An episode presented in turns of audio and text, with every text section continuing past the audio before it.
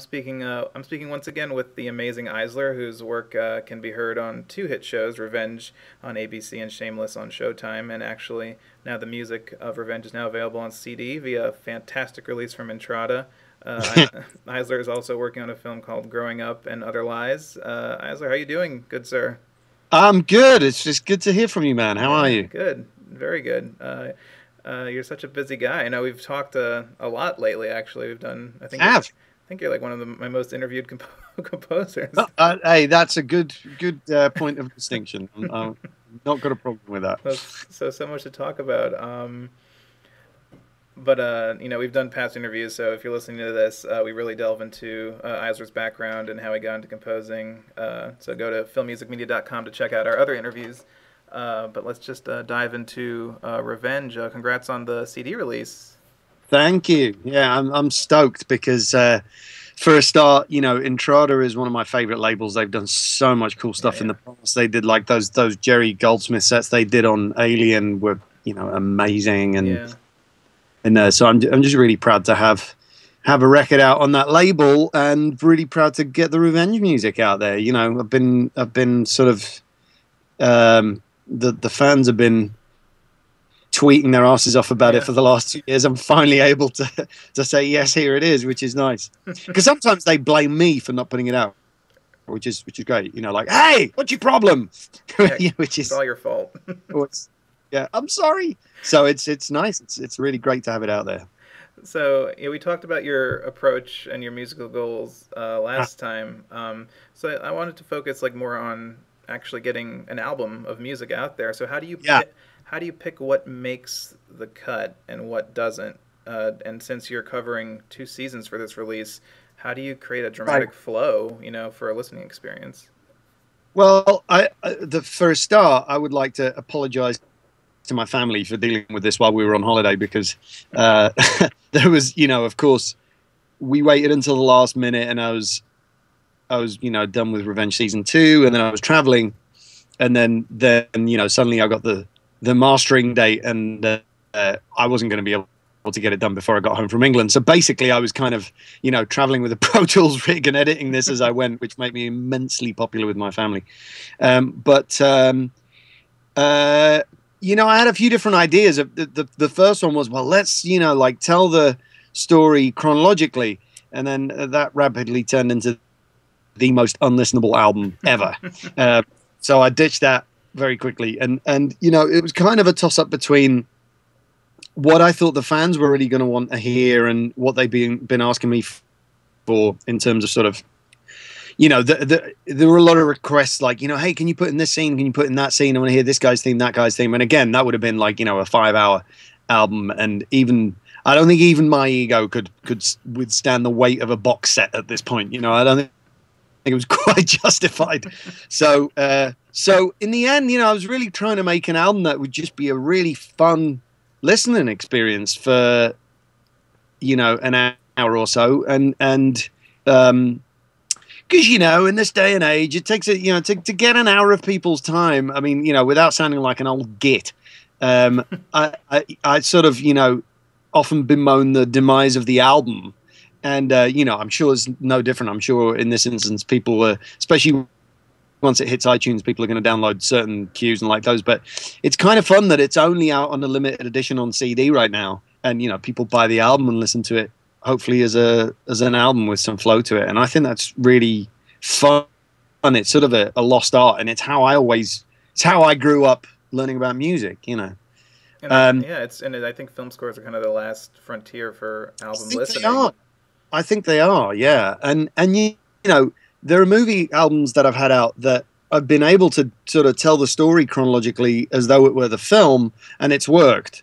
And and in this case it really wouldn't have because it was just so much music. You know it's two seasons. If you think about it that's close to you know probably 30 odd hours of music which is you know an insane amount of material to sort of even start with. So um you know there are little snippets of storytelling in there like the the episode 14 the boat episode with a whole sos theme um sort of occupies the middle portion of the album, uh, um, and I think it sort of goes from SOS theme in two parts, and then Requiem for Amanda, and then then Amanda's funeral.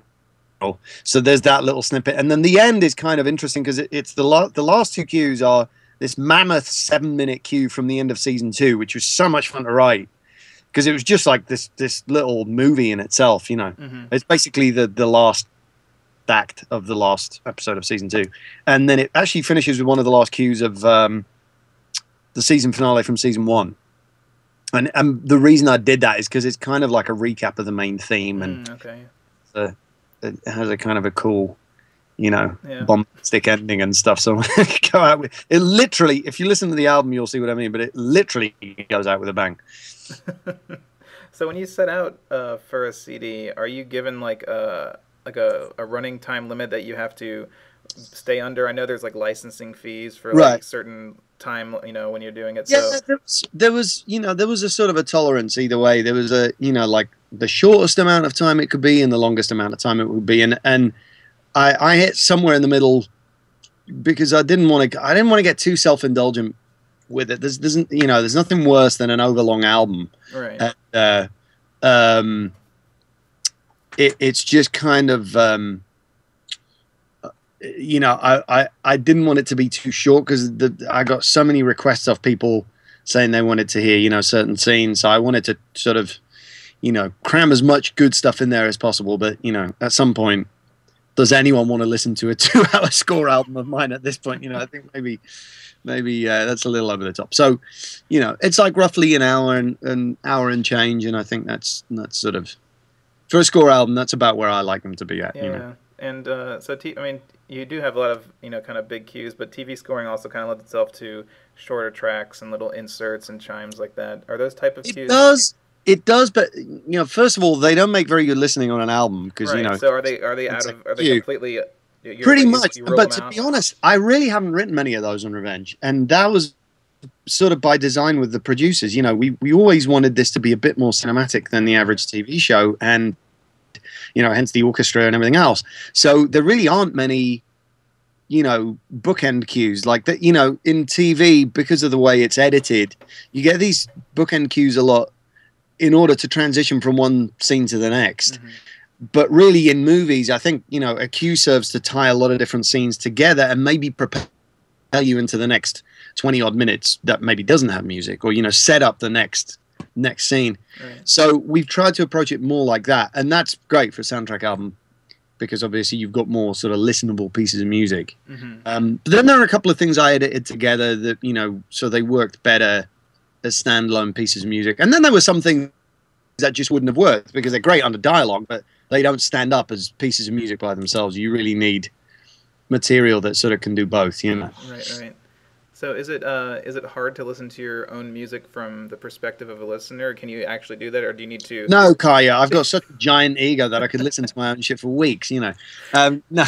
Um, I know some people who like I know. it's it's hard to be objective because obviously my favorite stuff is you know whatever I just finished Mhm. for the you know so it would have all been sort of the, the season finale of season two it was the most fun stuff it was the biggest orchestra but then you know i had to sort of take a step back from that and go okay well what is it people really want to hear on a revenge album Right. they want to hear what the what you know introduced the show which is the main thing and that makes sense because i kind of if i did base it around anything i base it around that main melody because i've been sneaking that theme into every crevice possible. And sometimes you don't hear the melody sometimes it's just hidden in the in the harmonic material and it but it's in there you know in a lot of different places.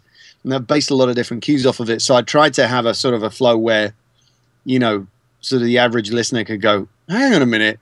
Isn't that the you know and just kind of sneak up on them with it a few times.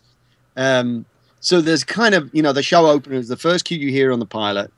Um it closes with a sort of adagio version of the theme from season one. And somewhere in the middle there's the recap of the theme from uh where tyler gets his uh comeuppance in the in the the um the big sort of mid-season finale from season one.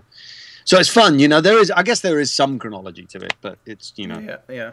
i took some license with it so now I, I was you know snooping on your IMDb IMDb page. Uh, Yeah. so what is uh, growing up and other lies? Is this a new film you're working on? Yeah, well, it's done actually. It was done a few months ago, but it was a really fun little movie to work on. Um, uh, f- it's a movie from the guys that did a film called Humboldt County, which was one of the first films I actually scored. took them a while to get their second one together, but it was a really fun scoring project that I did with a friend of mine, Philip Klein, Mm. who's you know an immensely talented composer himself, Mhm. and um, we had really good fun with it because it was the weirdest score I think I've ever written. It was half um, very sort of classical mu- or music in the very classical idiom, you know, in the sense of maybe sort of uh, early Beethoven.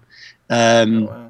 Uh, which you know is something you don't often get the chance to to mess around with, and and was really fun to do. And then the other half of the score is literally like Tom Waits being beaten up in an alleyway by the Beastie Boys. so it's like the surrealist score experience of all time, and you know it wasn't even like. You know, Phil tackled one half of it and I tackled the other. We really dove into both halves together, and it was fun to it was really fun to work on because um, the, the the idea of it was that there are two completely different personalities to the guys in this movie, and they wanted to sort of have musical representation of that. So it was a, it, while it was a weird thing to work on, it was really fun because there were all these sort of very classical cues, which you know were incredibly fun to conduct and to record. Yeah. Because again, you know that, that's not something you get to to do in film scoring that much I know. and um, you know we got to do it with an orchestra in town and and so you know you got all these great players to conduct all this sort of you know classical sounding stuff and then on the other hand i was doing all of these cues that you know i'd done all these pre-records of just me playing all the instruments this super lo-fi kind of beastie boys meets uh, literally like i mean one cue sounded like sort of you know the real so you know when I say Beastie Boys, I mean like the the instrumental stuff that they did, yeah, yeah. mixed with you know this sort of raggedy Tom Waits meets Henry Mancini vibe. It was like it was bizarre. You know, sort of like a comedy section in the cue. I don't get to write many straight up comedy cues, and when I do, I'm always afraid of hitting the same old cliches. And this, they'd tempt some bizarre stuff in there, and and you know, it, it just it it became a really fun, weird cue to do. It was so much fun to conduct because it was just so surreal. Um, It must have been a fun change of pace, getting out of uh, it was. TV it a little bit. fun. It was really good fun. So that one's that one's done. That one's in the can. Uh, not sure when it's coming out yet, but that was uh, that was a really good fun film to do. Well, that's, that's super awesome. Um, uh, well, I mean, look, you mean you're busy? You're keeping busy? I, I, Uh, like crazy, yeah. Revenge is starting up, and there are a couple of projects which I can't tell you about yet, but we'll tell you about in the coming months. that I'm super excited about, and uh, Alright. And uh, um, yeah, man, it- life life's good. I cannot complain. I'm, I'm getting to do all kinds of crazy music, and you know, having a fantastic time. well, thanks again for chatting. I'm sure we'll be talking quite soon again. So, Yes, I hope so, man. um, so yeah, thank you so much for doing this, and uh, congrats on everything. Cool. Thanks, man. I- I'll uh, talk to you soon.